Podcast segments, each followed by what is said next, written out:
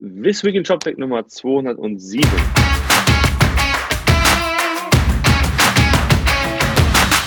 Schönen guten Morgen, Martin. Guten Morgen, Roman. Hallo. Na, wie schaut's aus? Gut. Du bist, äh, ich freue mich schon drauf. Wir sehen uns heute Abend. Du bist nämlich Ja. in, der, äh, in der besten Stadt der Welt, wolltest du sagen. In, ja, ich bin nicht in Aachen, aber trotzdem. Oh, nee, ich bin in- wirklich in Berlin tatsächlich. Äh, ja, richtig. Genau, sehen wir uns heute Abend. Freue ich mich sehr. Und ähm, bis dann bleibe ich, glaube ich, noch den größten Teil des Tages hier im klimatisierten Hotelzimmer, weil es heute irgendwie knacker heiß wird ne, in Berlin. Das stimmt, das stimmt. Wir haben heute 35 Grad angesetzt. Das heißt, wir, wir gucken mal, ich, ich äh, ja- habe ja noch die Aufgabe für uns heute Abend was rauszugucken, äh, rauszusuchen. Ich glaube, ich gucke mal irgendwas so Richtung Freibad. genau. Ich hoffe, du hast deine Badehose. Freibad oder äh, so im Zweifelsfall irgendwie beim Rewe an eine, eine äh, Tiefkühltheke oder so, weißt du? Dann stellen wir da unsere Stühle auf. Genau. Gut. Was haben wir denn so, was haben wir, was haben wir denn E-Commerce-mäßiges, äh, was wir so berichten können? Ja, so viel, so viel passiert gerade nicht, weil jetzt kommt dann doch vielleicht so ein bisschen die Sommerpause wieder. Die meisten stehen wahrscheinlich irgendwie äh, ähm, äh, nach ihrer Reise bei einem Testzentrum an und wollen noch verzweifelt einen Test machen. Ähm, wir, ähm, es gibt eine kleine Nachricht, äh, die wir beide ganz spannend finden, und zwar hat ähm, Commerce Tools ein äh, Patent sich registrieren lassen, ein, ein, ein amerikanisches Patent. Und zwar Ja. geht es dabei um das Thema, wie man eine ähm, ähm, Cloud Native äh, Plattform, wie es ja Commerce Tools ist, also mit, äh, mit den ganzen Schnittstellen, wie man diese erweitern kann durch Funktionalitäten, ohne dabei direkt innerhalb der Cloud halt etwas zu ändern, also innerhalb der, der Kernsysteme von Commerce Tools. Und ähm, da gab's äh, gab's schon immer, oder so, was heißt schon immer, aber schon relativ lange, so seit 2016, äh, gab's die Möglichkeit der sogenannten Subscriptions, also äh, wo du halt auf Events hören kannst. Also wenn quasi irgendetwas in der, in der Plattform passiert, ein, ein, also ein Warenkorb sich ändert, ein Preis sich ändert, ein Produkt angepasst wird, ein Kunde irgendwelche Informationen hinzufügt oder was auch immer, dass du dann ein Event auslösen kannst, worauf du dann extern reagieren kannst, beispielsweise mit so einem ähm, ähm, äh, funktionalen, äh, mit, mit, so- einem äh, Lam- Lambda-Functions, genau heißen die, also so Hm, eine genau. so eine Serverless-Applikation, so eine ganz kleinen, die ja wirklich immer nur so für 20, 30 Millisekunden laufen, weil sie wirklich nur einen ganz, also das ist wirklich die Definition von Microservice, so wirklich eine ganz bestimmte Aufgabe haben. äh, zum Beispiel irgendwas nochmal nachzuberechnen oder irgendwo anders was hin zu updaten, was auch immer. Und äh, dieses Prinzip, das heißt, dass du quasi ähm, äh, auf solche Events halt hörst und auf Basis dessen dann halt Änderungen wieder äh, zurückspielen kannst oder, oder woanders vornehmen kannst. Das hat man sich jetzt patentieren lassen. Ähm, glaube, in Europa oder so oder in Deutschland zumindest wäre das nicht durchgegangen, aber die Amerikaner sind ja immer so ein bisschen, bisschen freier, was so solche Patente angeht. Mhm. Deswegen ähm, hat man ähm, hat man das ja da durchgelassen. Genau, in Zukunft darf dann keine Plattform mehr, so wie ich es verstanden habe, auf die ähnliche Art oder auf die gleiche Art und Weise äh, Subscriptions nutzen und ähm, ja, so ähm, als, als SaaS-Plattform diese Art von Erweiterungsfähigkeit beinhalten. Zumindest in Amerika nicht. Zumindest in Amerika nicht. Genau, also es gab noch ein, äh, ein Beispiel, äh, wie sie es bei, bei äh, Salesforce Commerce Cloud machen. Da können wir einen Artikel äh, verlinken. Der Kelly Götz, der CPO, hat das auch so ein bisschen versucht zu erklären. Also bei der Salesforce Mhm. Commerce Cloud ist es zum Beispiel so, dass du so ein, dass du äh, auch so eine, äh, so eine Anpassung machen kannst, aber halt durch ein ähm, durch ein, äh, ja, ein proprietäres JavaScript, was halt von, von der Commerce Cloud selbst halt bereitgestellt wird. Ne? Und was du ja mit diesem Commerce Tools Ansatz machst, ist, dass du es ja quasi nicht in der Cloud selbst, sondern bei einem, bei einem äh, äh, also dritte, dritte Service halt damit ansprechen kannst die, und die dann wieder äh, Informationen zurückspielen. Ja, also äh, schön, dass man auch hier noch so äh, technisch unterwegs ist, dass man oder auch, auch so innovativ unterwegs ist, dass man darauf sogar noch Patente an, anmelden kann. Das gibt's ja sonst eher selten. Ja, das habe ich äh, tatsächlich in, in unserer Branche, ist das total Seltenheit. Ne? Du hörst ja ab und zu mal, dass irgendwie wie Apple irgendwelche Formfaktoren oder das Richten nach rechts patentiert hat oder so, was ne, weil es um Thema Mhm. Software geht, aber, aber echt im, im Handels, im digitalen Handelsbereich. Okay, ja. Ja. Ja, schöne Grüße. Genau. Das, genau. Schöne Grüße. Und ja, sonst war es nicht. Wir hatten jetzt noch, äh, du, hast noch, dir ist noch wer begegnet und da wolltest du noch was nachfragen. Ja, genau. Ich wollte noch was nachfragen. Und zwar, ich bin ja immer so ein neugieriger Typ und mir ist jetzt in den letzten Wochen öfter mal, ja, ganz schlimmer Typ. Äh, und es war eine Firma über den Weg gelaufen, die, von der ich gar nicht weiß, wie man sie ausspricht. Ähm, Equid oder ecwid.com. Also scheinbar eine Software as a Service Plattform ähm, für kleinere Händler. Ja. Sieht also, also vom Pricing her auch so, geht so bei 15 Euro los im Monat? Genau. Ähm, scheint eine amerikanisch-russische Firma zu sein. Sprechen auf der Webseite von Merchant Revenue von über 4 Milliarden US-Dollar GMV sozusagen. Ja, es, das ist mir noch in, in freier Wildbahn noch nie begegnet und ich bin total neugierig und würde einfach mal gerne wissen, wer von euch da genaueres drüber weiß, das schon mal benutzt hat oder schon mal gesehen hat. Irgendwo habe ich gesehen. Eigene Aussagen haben Sie äh, irgendwie, sagst du, 1,6 Millionen Händler? Genau, genau. Äh, das, das fand ich, das fand ich sehr steil, diese Zahl. Ähm, ja, Jetzt also wie gesagt, wo? wo und wie und wie das dann aussieht und was, was sie zählen sozusagen als Händler. Aber naja, also mal vollkommen offen und wertfrei würde mich mal interessieren, wer, wer das ist, was die so machen. Wer schon mal von denen gehört hat. Genau. Das nur mal kurz als, als, äh, als Frage in die Runde. Naja, und dann haben wir diese Woche noch einen Podcast rausgehauen mit Dreikorn. Dreikorn, ein Herren, Premium-Herren-Mode-Händler, könnte man sagen, ne, aus, äh, aus Franken, aus Kitzing bei Würzburg.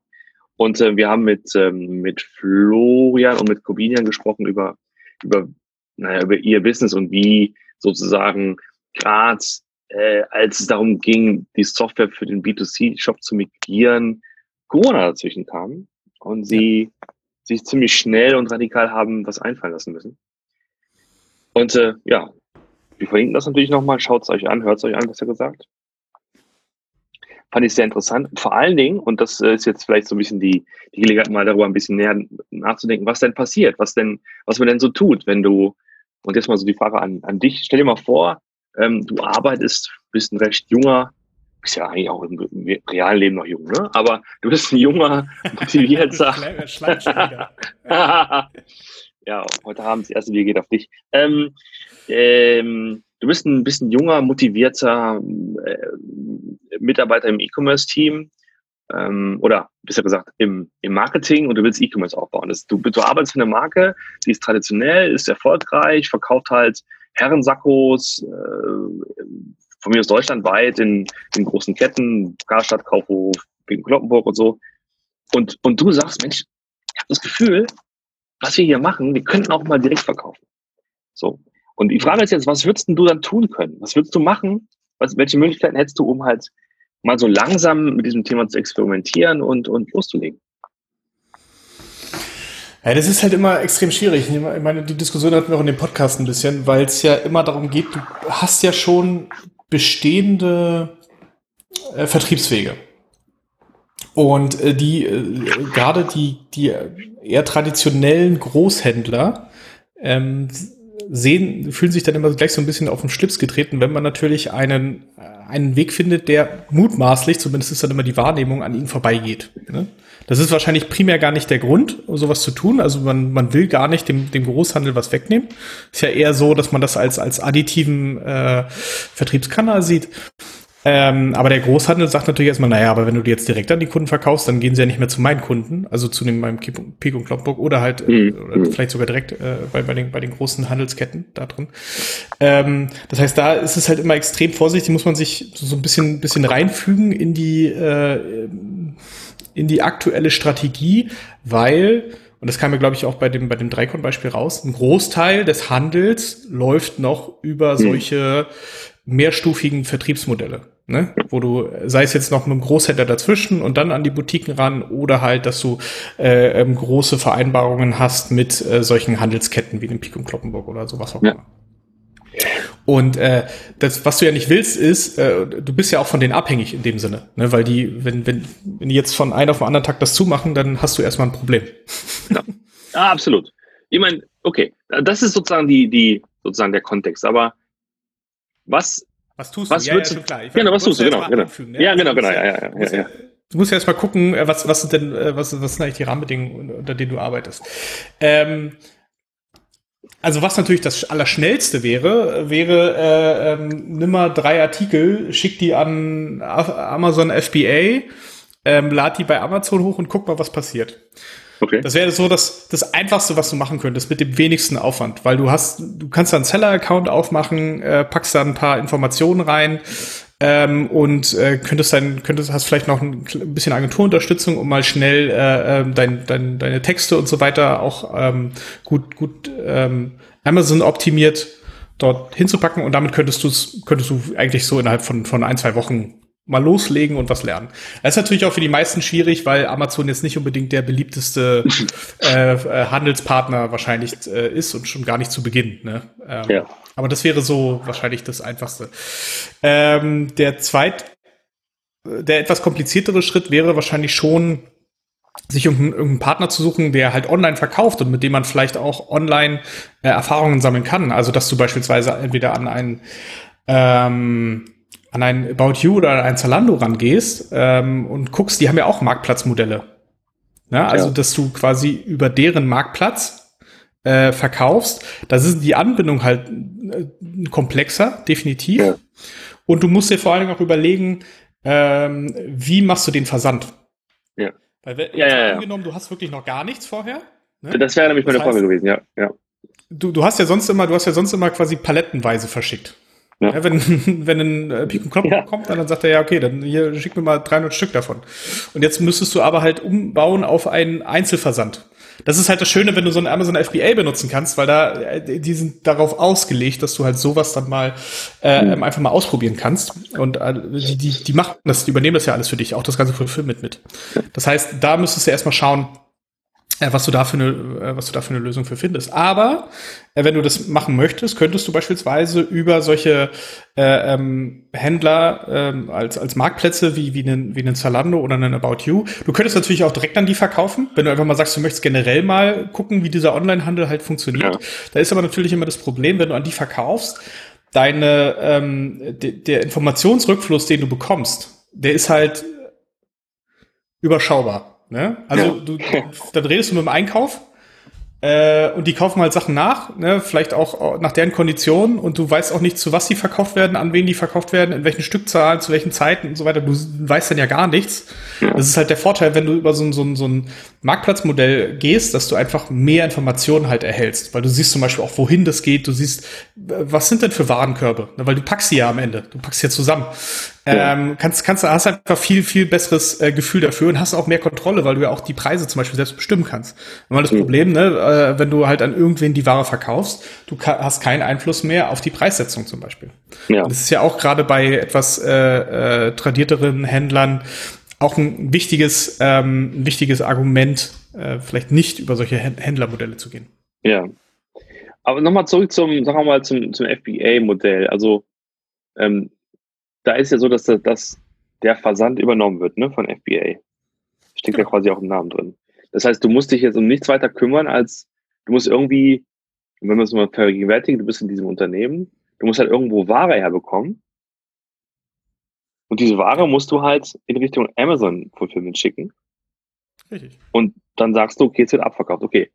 Ähm, ich, ich war noch nie in der Situation. Ich frage mich halt, wie einfach sowas ist. Also, dass du sofort mit, weißt du, dass du sofort loslegst, ähm, du hast noch keine Strategie, nichts, keine Präsenz, aber du organisierst irgendwie, weil du gute Beziehungen hast, weißt du, irgendwie mal ja. ein paar Produkte.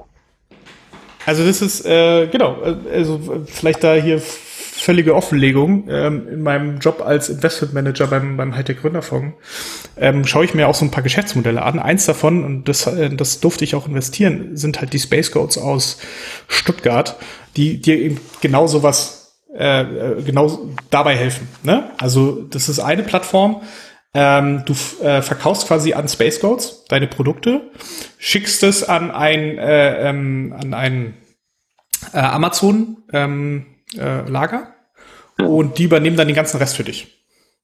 Ja. Das heißt, die nehmen, übernehmen die Kommunikation mit dem Kunden, die äh, kümmern sich darum, dass die, dass die äh, Produkte auch an den richtigen Stellen sind, die ähm, helfen dir auch äh, bei also Thema Preissetzung liegt dann in dem Fall sogar auch wieder bei denen, das muss man auch wissen.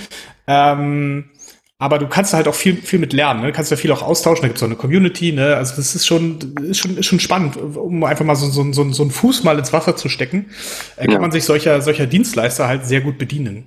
Und ähm, das Schöne halt eben bei diesem Amazon-Beispiel ist, du musst dich eigentlich um fast gar nichts mehr kümmern. Also vor allen Dingen die, der ganze Operations-Bereich ist halt komplett ausgelagert. Du packst ein großes Paket, da sind 300 Sachen drin äh, und Amazon dröselt das auf und verschickt das an 300 Kunden.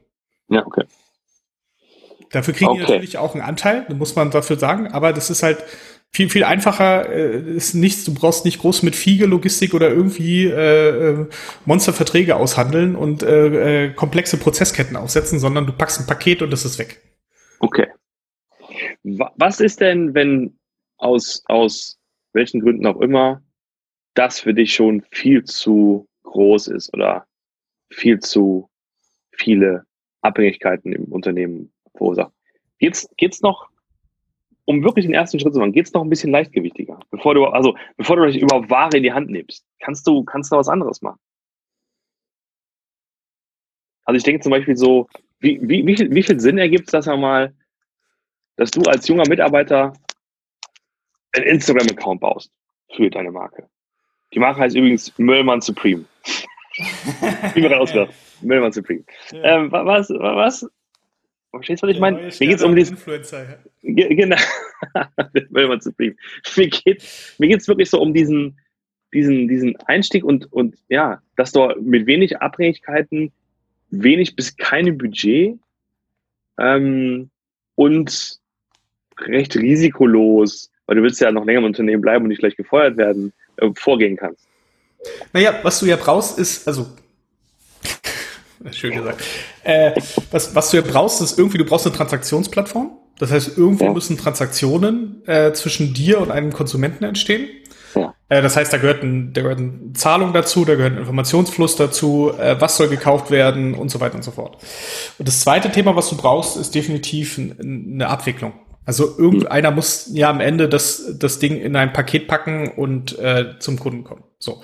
Sicherlich, wenn du es ganz simpel machst und am Ende vielleicht mit, mit drei Orders am Tag rechnest, kannst ja. du auch äh, einen Werkstudenten oder einen Praktikanten nehmen, äh, dem, dem, äh, der kriegt morgens äh, drei E-Mails ausgedruckt. Das sind jetzt die Pakete, äh, durch die er kurz ins Lager rennt. Das ist ja, super ja. ineffizient, klar.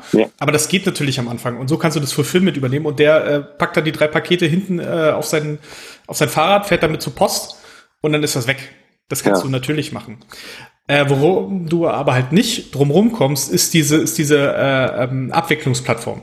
Also äh, die, äh, die Transaktionsplattform. Ne? Also ja. irgendwo muss ja irgendwo muss ja eine Selektion für den Kunden stattfinden. Er muss ja sagen, okay, ich möchte jetzt diese Jacke und diese Hose und diese Schuhe und er muss dafür bezahlen. Ja. So. Äh, und da ist, da, da, auf, auf die Gefahr, dass ich mich wiederhole, ist Amazon das einfachste, was du machen kannst. Ja. Weil, das musst du ja auch nochmal überlegen, du musst ja nicht mal, also klar, du kannst da auch Werbung machen, PPC-Werbung oder so, aber du hast quasi den größten Marktplatz der Welt aktuell. Da kommen Millionen von Leute drauf, geben millionenfach irgendwelche Suchbegriffe dort ein. Du musst nur ein bisschen optimieren, dass deine Produkte dort auftauchen. Und dann kannst du damit die ersten Bestellungen machen. Da brauchst du, bin ich bei dir, brauchst du kein FBA für. Kannst du auch einfach ja. so machen. FBA ist halt der Vorteil, kannst du, äh, hast du äh, Prime-Artikel. Ja, äh, Prime-Artikel sind besser gerankt, höher gerankt, Wahrscheinlichkeit, dass die gekauft werden, ist höher und so weiter und so fort. Kannst du aber auch ohne, äh, ohne FBA machen. Ja. Wenn du halt sagst, du möchtest selbst eine Transaktionsplattform bauen, äh, also klar, äh, wir haben ja auch schon drüber gesprochen, so Instagram Shopping und solche Geschichten. Gibt es, ne? aber auch da musst du dich erstmal einlesen. Ja. Du Produktdaten zur Verfügung stellen. Du musst gucken, wie du das Payment machst. Du musst gucken, wie du die Kunden über E-Mail informierst und so weiter und so fort. Also äh, äh, auch da kannst du klar einfach einen dahinter setzen. Äh, ähm, das das gab es ja auch schon, die bei Instagram äh, einfach gesagt haben, hier ist übrigens unser Produkt, wenn ihr das haben wollt, schickt mir eine DM. Also ja. eine, eine Nachricht. Ja. So. Und dann haben die das gesagt, hier, davon hätte ich gern dreimal, schickst mir mal bitte die, die Adresse. Und dann haben die anderen haben einen PayPal-Link geschickt und sagt, super, schick mir bitte per PayPal hier 83,27 Euro. Ne? Äh, und dann schickt der noch Praktikant noch manuell die E-Mail raus. Also es geht alles, klar. Das ja. kannst du alles super manuell abbilden. Musst du überlegen. Gerade wenn du in so einem äh, etwas ähm, auch hier bin ich wieder im, im, im traditionelleren Unternehmen bist, ne? Das muss doch alles sauber gebucht werden. Weil das ist, kommt nämlich die Buchhaltung um die Ecke und sagt, sag mal, wir haben ja irgendwie hm? Geld auf unserem PayPal-Account, wir wissen gar nicht, wo das herkommt. Kannst du uns mal eine Rechnung dazu zeigen, die du erstellt hast? Buchung im System oder so? Ich sehe, ich weiß hier gar nichts. Das heißt, ja. du musst es dann, also irgendwo musst du, musst, musst du ja eine Schnittstelle zu diesem System halt herstellen. Ne? Du kannst ja nicht ja. einfach so auf der grünen Wiese anfangen, äh, äh, wenn du, wenn du in so einem Unternehmen bist, ähm, auch einfach so Ware aus dem, aus dem Regal nehmen. Ne? Das muss ja auch gebucht werden. Also ja, kannst, absolut, kannst du den Bestand einfach runterrechnen und dann sagst du, ja, ist, ist jetzt weg. Genau. Hast du den Schlüssel vom Lager, gehst du mal, gehst du mal rein und dann holst du dir ein paar Sachen. Okay, aber ich wollte da zwei Dinge raus. Das eine ist äh, die Frage, okay, Möllmann Supreme hängt bei Pick Kloppenburg und die Leute müssen ja erstmal raffen, dass es das einfach auch so online zu kaufen gibt. Ne? Ähm, ja. Ich bin gerade nicht sicher, ob Pick Kloppenburg auch einen Webshop hat und die Frage sich ja dann stellt, warum bestellt man Möllmann Supreme nicht über Pick Kloppenburg? Ja? Äh, Fashion ID gibt es. Ah, okay. Ähm, das, da, die, das heißt, in, insofern hängt ein bisschen das Beispiel, weil man sich die Frage stellen muss, okay, was macht es denn für einen Sinn, dass man Melbourne Supreme halt sofort direkt vom, vom Hersteller kauft, ne? Das heißt, da bist du sofort beim Thema, wie alle so schön sagen, äh, Markenerlebnis, Markenversprechen und diese ganzen Dinge. Ne? Also dann, dann, und dann, ja. dann, wenn du, wenn du in die Richtung denkst, dann macht es natürlich Sinn zu sagen, ja, dann, dann fotografierst du mal dein Melbourne Supreme so ein bisschen schick und machst es auf Instagram, dann hast du auf jeden Fall so ein bisschen dieses Markenthema schon mal besser gestartet. Ja, vollkommen. Aber auch da musst du dir erstmal eine, eine, eine äh, Viewership aufbauen. Ja. Also wenn du neu, neu startest, also es kann natürlich sein, dass du schon einen bestehenden Account hast, ne, und da vielleicht einfach aus, aus äh, Brandbuilding-Aspekten da schon äh, ein bisschen was ja. gemacht hast, um dir da so, so ein paar Sachen aufzubauen. Aber dann ist auch wieder die Frage, ne, ähm, muss, dann musst du denen erstmal beibringen, die Leute, die da einfach immer nur vorher lustige Fotos und Videos gesehen haben, ja. um die Produkte kennenzulernen, dass sie jetzt auf einmal diese Produkte dort auch kaufen können. Und dann wahrscheinlich am Anfang, das ist ja auch eine Frage, ne? Willst du, wenn du eine, eine, eine ähm, hochqualitativ sehr wertvolle Marke bist, äh, möchtest du dann deinen Kunden, die vielleicht auch mehrere hundert Euro oder was auch immer für Hosen, Jacken oder was auch immer ausgeben, äh, dazu bringen, dass sie dir mittels Instagram DM die Adresse schicken und du dann einen PayPal-Link zurückschickst, damit sie dir dann irgendwie 300 Euro via PayPal überweisen.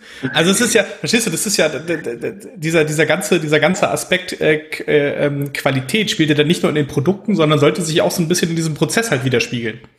Absolut. Dann ja ähm, nicht, nicht am Anfang direkt, äh, da, da ist wieder ein Investment für notwendig.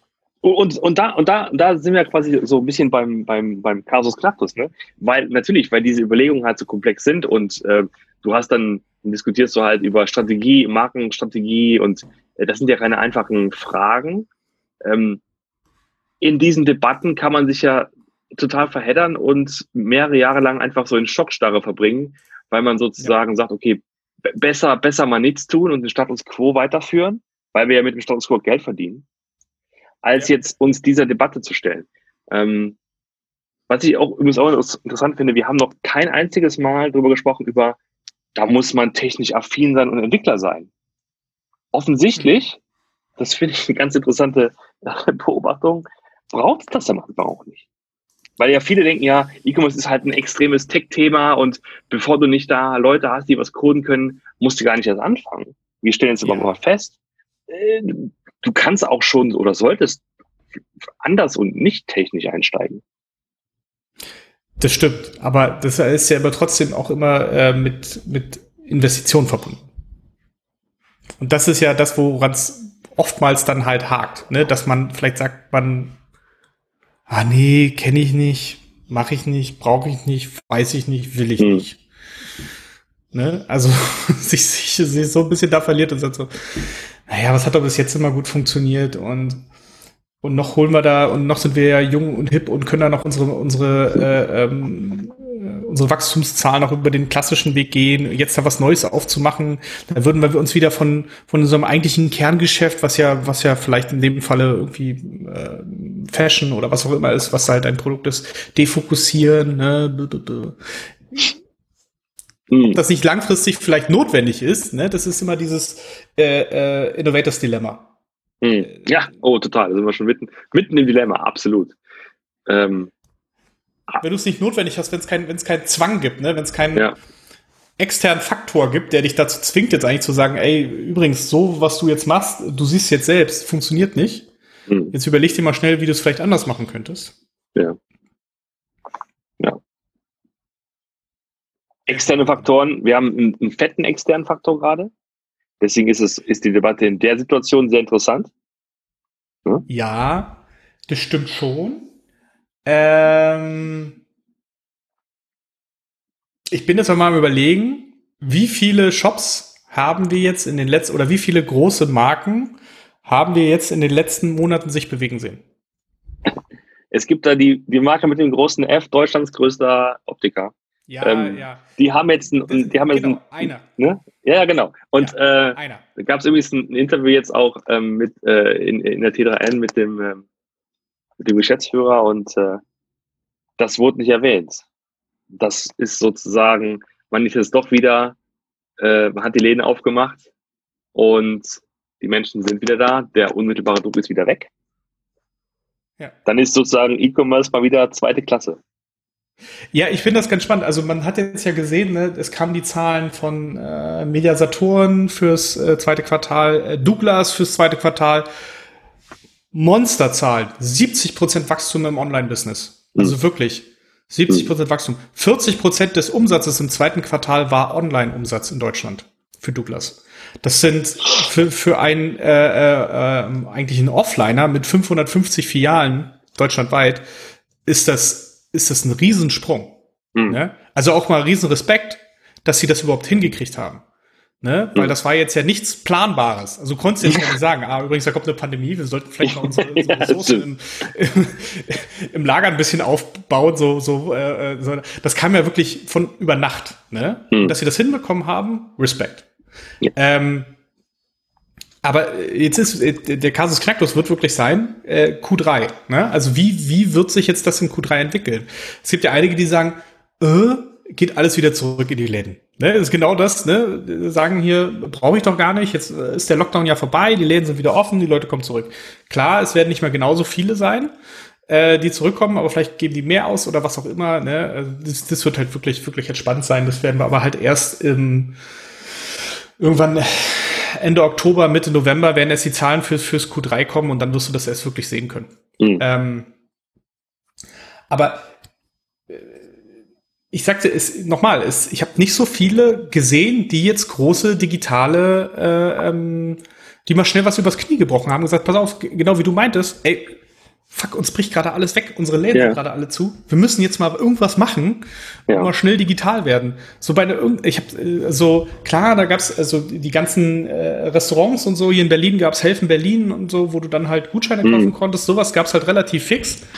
Aber äh, ähm, die großen Läden, da muss man sagen, die meisten hatten ja schon irgendwelche Online-Shops. Ja, ja. Das muss man ja auch mal dazu sagen. Da gab es ja. jetzt wenige, die wirklich gar nichts bis jetzt hatten und gar nicht online verkauft haben. Ähm, aber da gab es auch jetzt keine großen, großen Stories, die jetzt irgendwo langgelaufen sind, wo sich dann tatsächlich doch noch einige jetzt mal äh, bemüßigt gefühlt haben, doch noch mal äh, in, in so eine digitalen ähm, Sachen zu investieren. Und, und genau das, und genau das, Martin, so, von wegen keine Stories gelaufen. Also meine These ist, dass das bewusst so ist, ist ein Kommunikationsthema, weil man sich ja nicht sozusagen den Vorwurf anhören möchte, dass man sozusagen äh, wegen Corona digitalisiert wird, sondern alle, alle wollen natürlich sagen, ey, natürlich sind wir innovativ und machen digital. Das hat nichts mit Corona zu tun. Ja, es ist ja nicht so, als ob so eine so eine Pandemie äh, jetzt uns einfach so überrascht. Keiner gibt gerne zu, dass er dass er sozusagen äh, heute die Polter äh, digitalisieren musste, weil er mit dem Rücken zur Wand stand. Das ist wahrscheinlich genau ein Grund, warum man es nicht mitbekommt. Aber hinter den Kulissen wurde das halt gemacht. Ja? Aber es ist in der, nicht in der, in der Öffentlichkeit, nicht in der Debatte, nicht in der Kommunikation, weil das eigentlich nicht so gut klingt. Ja. Und die Frage ist auch, wie, wie schnell kannst du das auch machen? Ne? Weil hm. nochmal, es gibt ja dann auch diese, die, äh, äh, den, den eigenen Anspruch an die an den Service, an das hm. ganze Aussehen, an die UX und so. Da kann, das kannst du jetzt ja auch nicht mal so in drei Wochen mal schnell sagen, ach komm, jetzt machen wir mal schnell hm. äh, äh, unseren, unseren Online-Shop. Und der ist dann übrigens genauso gut. Da hält unser CI ist da drin. Die ganze Markenkommunikation ist abgebildet. Super geil, auf jeden Fall. Das funktioniert so, hundertprozentig. Gibt's ja nicht. Kann, machen wir uns, brauchen wir also auch nichts vorzumachen. Und ich glaube, auch die Agenturen waren in dieser Zeit durchaus äh, äh, gut ausgelastet, so dass du wahrscheinlich nicht auch mal schnell einfach so, so eine große Agentur mal mit, mit 30, 40 Leuten akquirieren konntest, die mal, die gerade rumsaßen und nichts zu tun hatten. Ja, absolut. Ich meine, da gab's, da, da kriegst du ja auch verschiedene Stimmen. Es gibt welche, die sagen, ähm, wir haben halt extrem viel mehr Aufträge bekommen, aber viele haben auch einfach viele Aufträge verloren, weil die Kunden einfach zu zaghaft oder zaghaft waren, was ihre Projekte angeht und haben das, haben die Budgets zurückgehalten und dann Projekte doch nicht ähm, durchgezogen, die man hatte durchziehen wollen. Ja. Ähm, ich sehe schon, wir könnten das ewig lang machen. Das finde ich super. Aber ähm, würde ich sagen, machen wir vielleicht mal eine Sondersendung oder so, weil ich finde das total interessant, dass wir so mal ein bisschen pragmatische Hilfestellung geben, wie man, wie man so einsteigt, weil wir sehen ja tatsächlich jeden Tag, ähm, dass, dass man teilweise bei den einfachsten Fragen schon scheitert. Ja. Und sich verrennt. Es sind halt so viele, viele strategische Fragen, die eigentlich, ähm, die man sich stellt, die man aber sich eigentlich gar nicht, sagen wir so, die man sich in anderen Umständen stellen sollte. Ja, absolut. Wie du es jetzt Und so sehr, ist eigentlich nicht induziert durch einen exogen- äh, exogenen Schock, sondern eigentlich äh, äh, sollte, sollte das äh, Teil der, der Unternehmensstrategie halt sein. Ja, absolut. Naja, und so sehr wir auch, ähm, so sehr uns auch das Thema Shop-Technologie und, äh, äh, und, und die, dieses Ökosystem am Herzen liegt, aber man muss auch dazu sagen, es ist nicht alles mit Technologie zu erschlagen und gerade am Anfang äh, tut es auch ein etwas weniger äh, technologischer Ansatz. Vollkommen richtig. Cool. Dann äh, würde ich sagen, machen wir hier mal Schluss. Ich freue mich auf heute Abend und euch allen da draußen wünsche ich mir noch ein schönes, ruhiges Wochenende und bis nächste Woche. Bis bald. Tschüss.